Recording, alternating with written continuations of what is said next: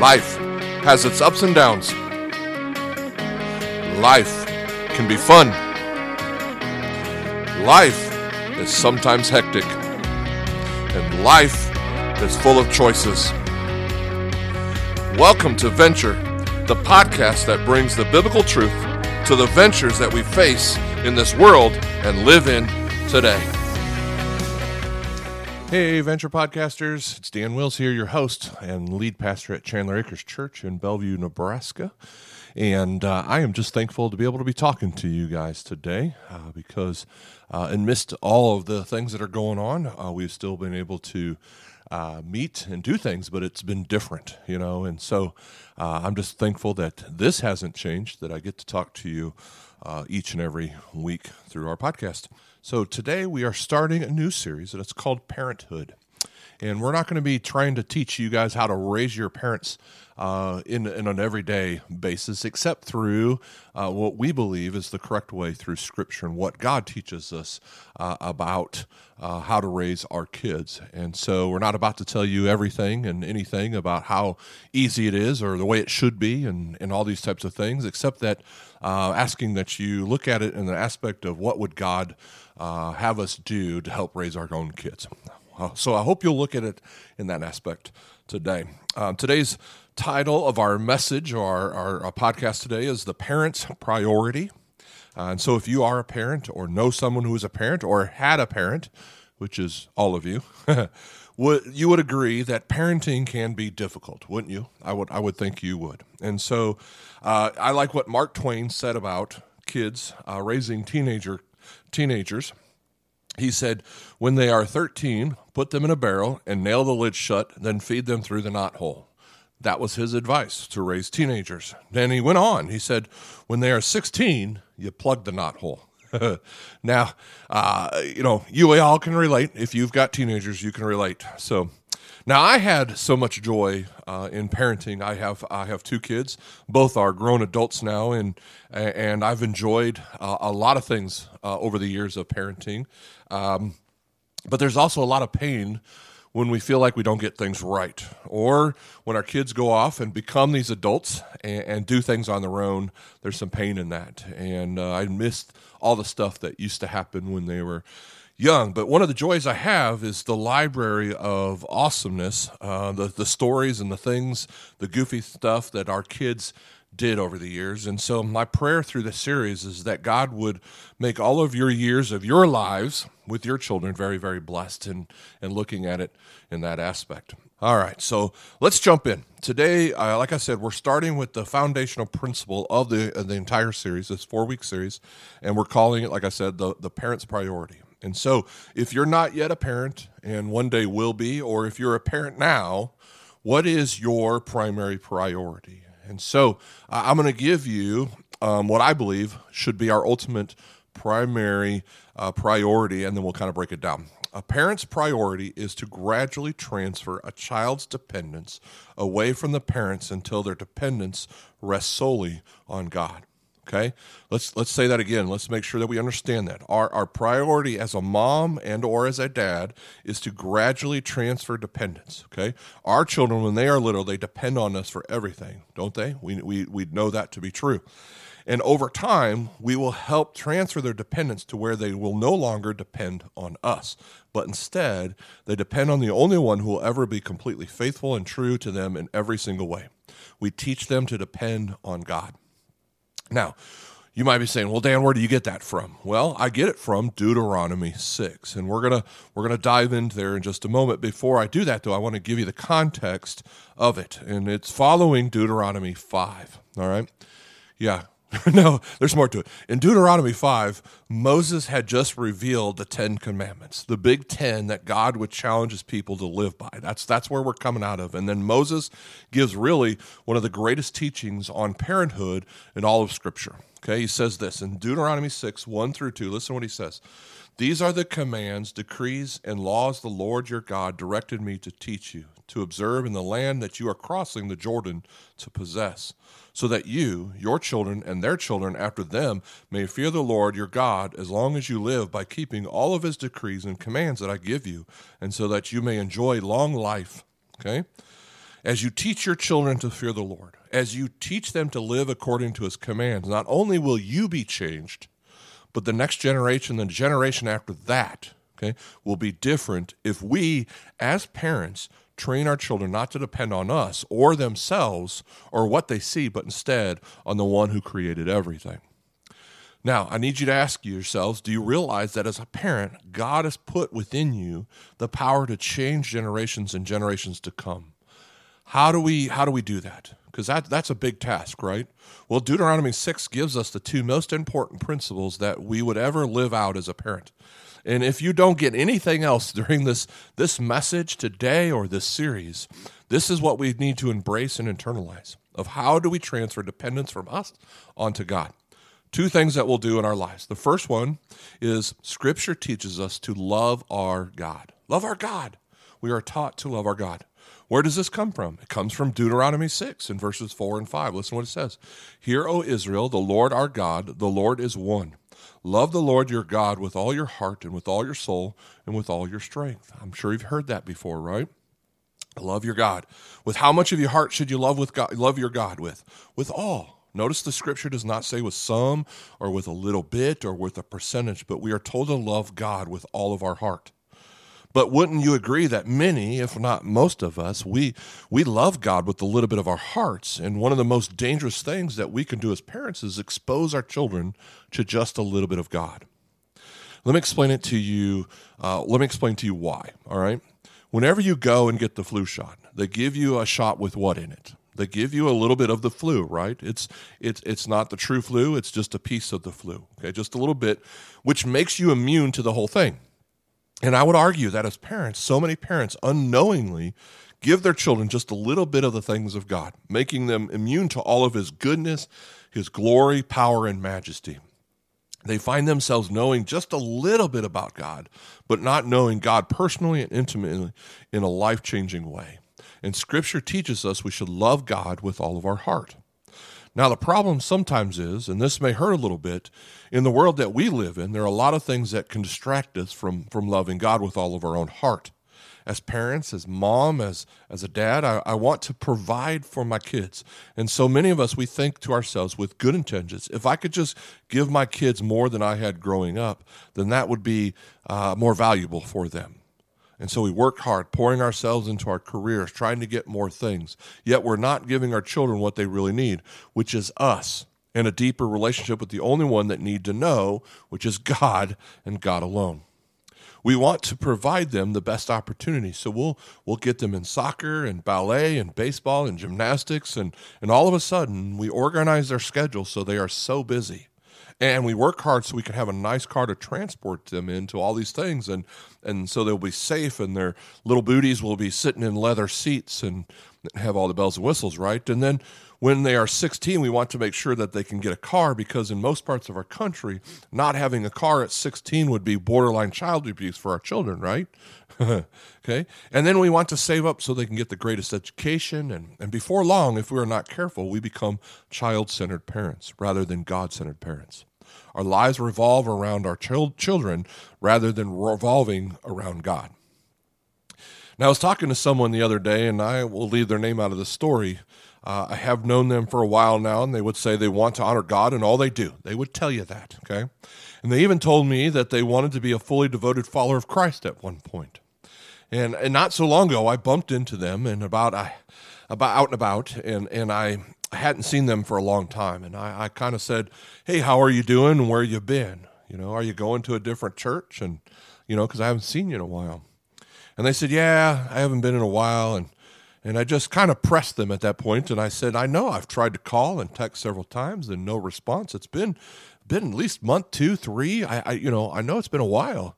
And they said, "Actually, it's probably been about four to five months." And I said, "Well, what happened? You were on fire for God." What changed?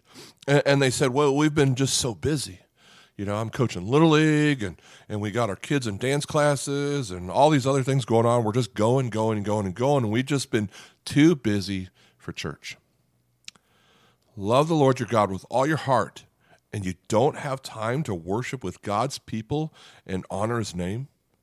Now, parents, don't kid yourself. That will send a significant message to your children. How important is our involvement in church?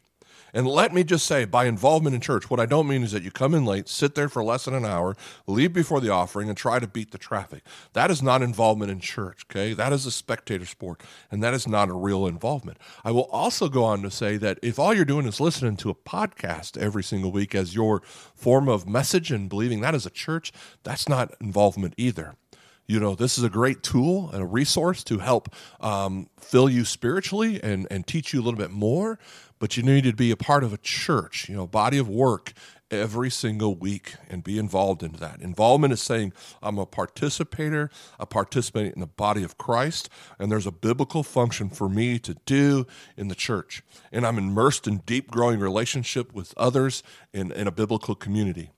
And I'm contributing part to the I'm a contributing part to the family of God, and I'm plugged in. I'm contributing.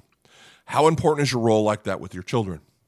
Well, I came across a study years ago that I thought was interesting about kids who grow up and become active followers as as active Christ followers as adults, okay? Here's some interesting stuff. If mom and dad went to church, then 72% of kids will as adults as well. That's pretty awesome. 72%. If only mom went to church, the percentage drops to 15%. 15%. Now, dads, how important is your role? Well, if dad only went to church, it's back up to 55%, which is pretty good. Daddies, don't ever est- underestimate the value of your role in disciplining and leading your children to know Christ. It's very, very important, okay?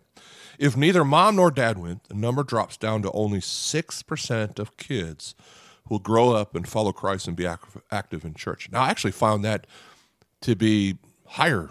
I figured it'd be lower with mom and dad not both going. I figured it might be a little lower.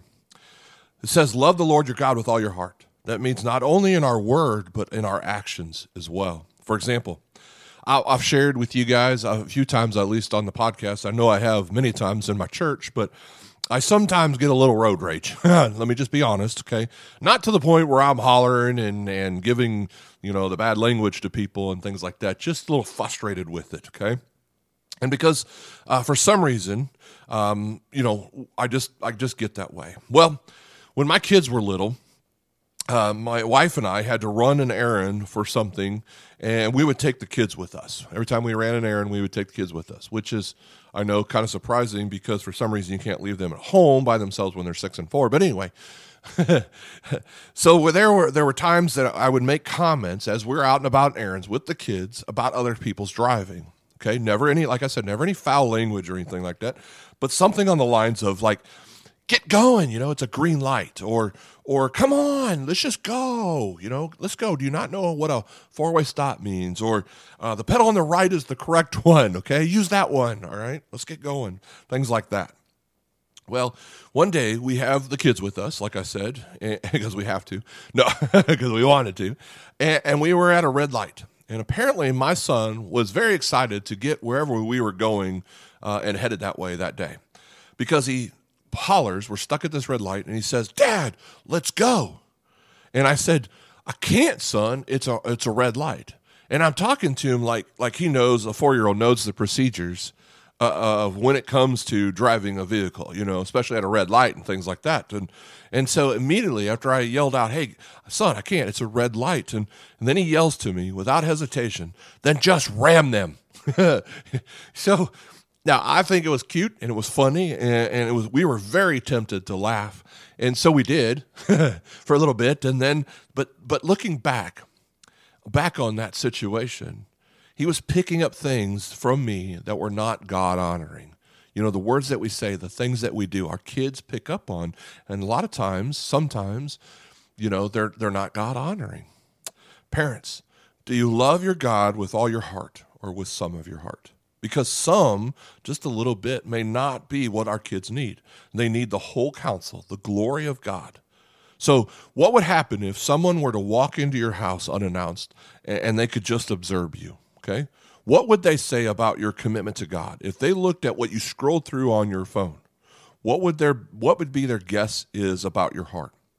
And what about if they would watch the TV shows that you watch? What would they say about your heart? What about your computer? If they got an opportunity to look on your computer and look at the history log and saw what you read over the last month, what do you think they would say about your heart? What if someone came in and just listened to the language that you said at your house? You're like, dang it.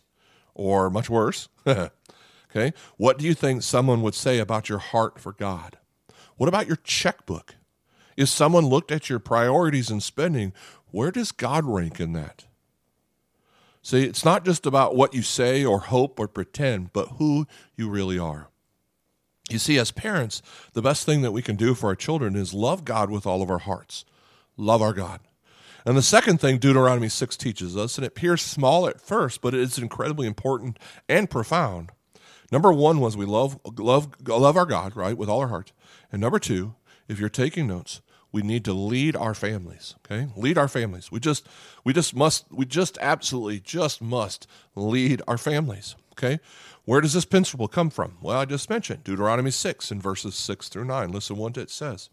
These commandments that i give you today are to be on your hearts.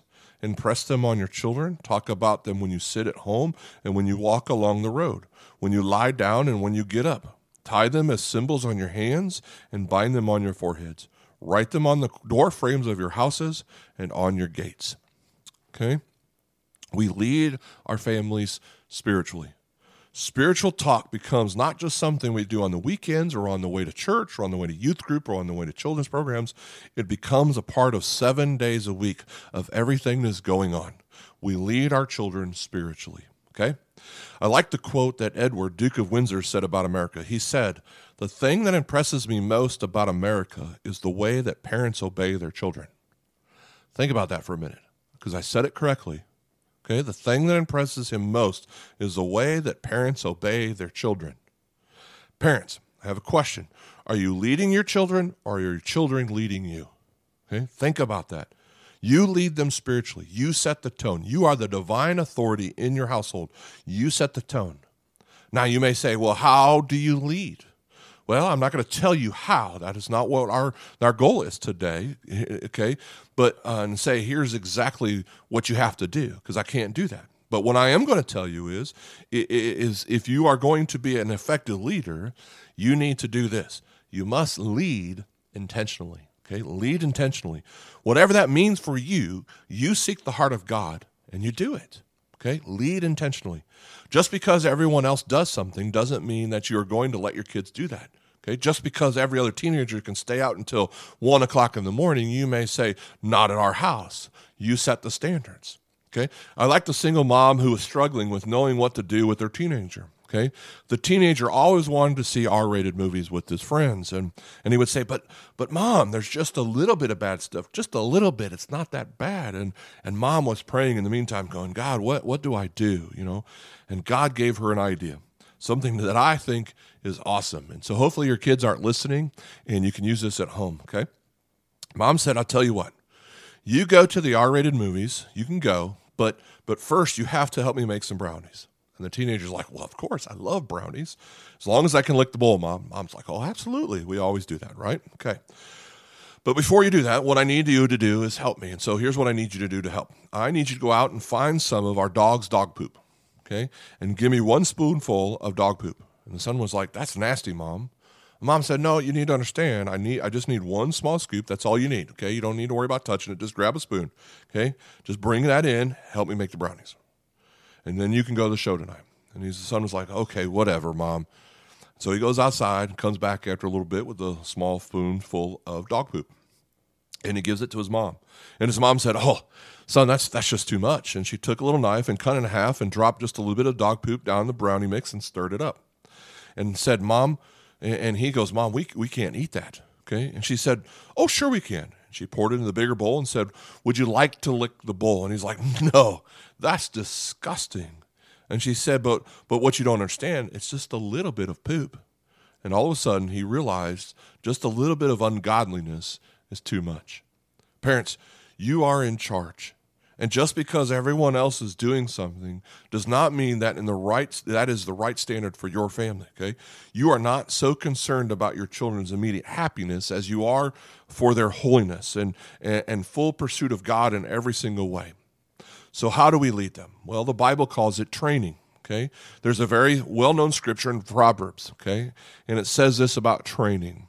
Okay, Proverbs 22 6 says, Train up your children in the way that they should go, and when they are old, they will not depart from it. Okay, so we're not talking about training of, uh, of the true exercises and the things you're thinking of. It's training uh, of habits and understanding and, and what God teaches us. So the Hebrew word for train is the word kanak. And this word actually means the palate of your mouth, okay? And that would happen in the Old Testament times when an Israelite woman uh, would have a baby. The Hebrew midwife would be there and would take her finger and would dip it into paste and then put the paste on the palate of the baby's mouth, on the kanak, okay? And this would initiate a hunger so that the baby would begin to nurse. So parents, that will, that's what we do is we kanak. We train, we initiate, or we dedicate, we train our children the way that they should go. We initiate a craving in that which is truth and right and pure and holy. And when they see the fruit of that, they see godly living actually works. Okay? Our role is to transfer dependence. They no longer depend on us, they now depend on God. So, how do we do that? We love God. First, it starts with us, and then we intentionally lead our families. If you want to have hardly let life happen, you can do that. But let me promise you, life will happen and you will kiss your kids goodbye. You'll send them off to college. You'll walk them down the aisle, and then you're going to wonder where did it all go? You need to lead them. Lead them. You lead them. Okay? God placed you in that role. Love God with all of your heart and, and lead as He calls you to lead. How do you do that? We train them. The most important thing we will ever do is to lead them to the one who gave his life for them. And when we when they know who they are in Christ, then they are ready to be shot out into this world to make a difference. Okay, parents, your role is so important. You can train and change generations and generations and generations and generations to come if you will just lead intentionally. And that is my prayer for you. All right, that wraps up this episode of Venture Podcast and understanding the parent's priority I hope you'll join us next week as we continue our series on parenthood as we are looking at unchanging principles of parenting. We'll talk to you soon.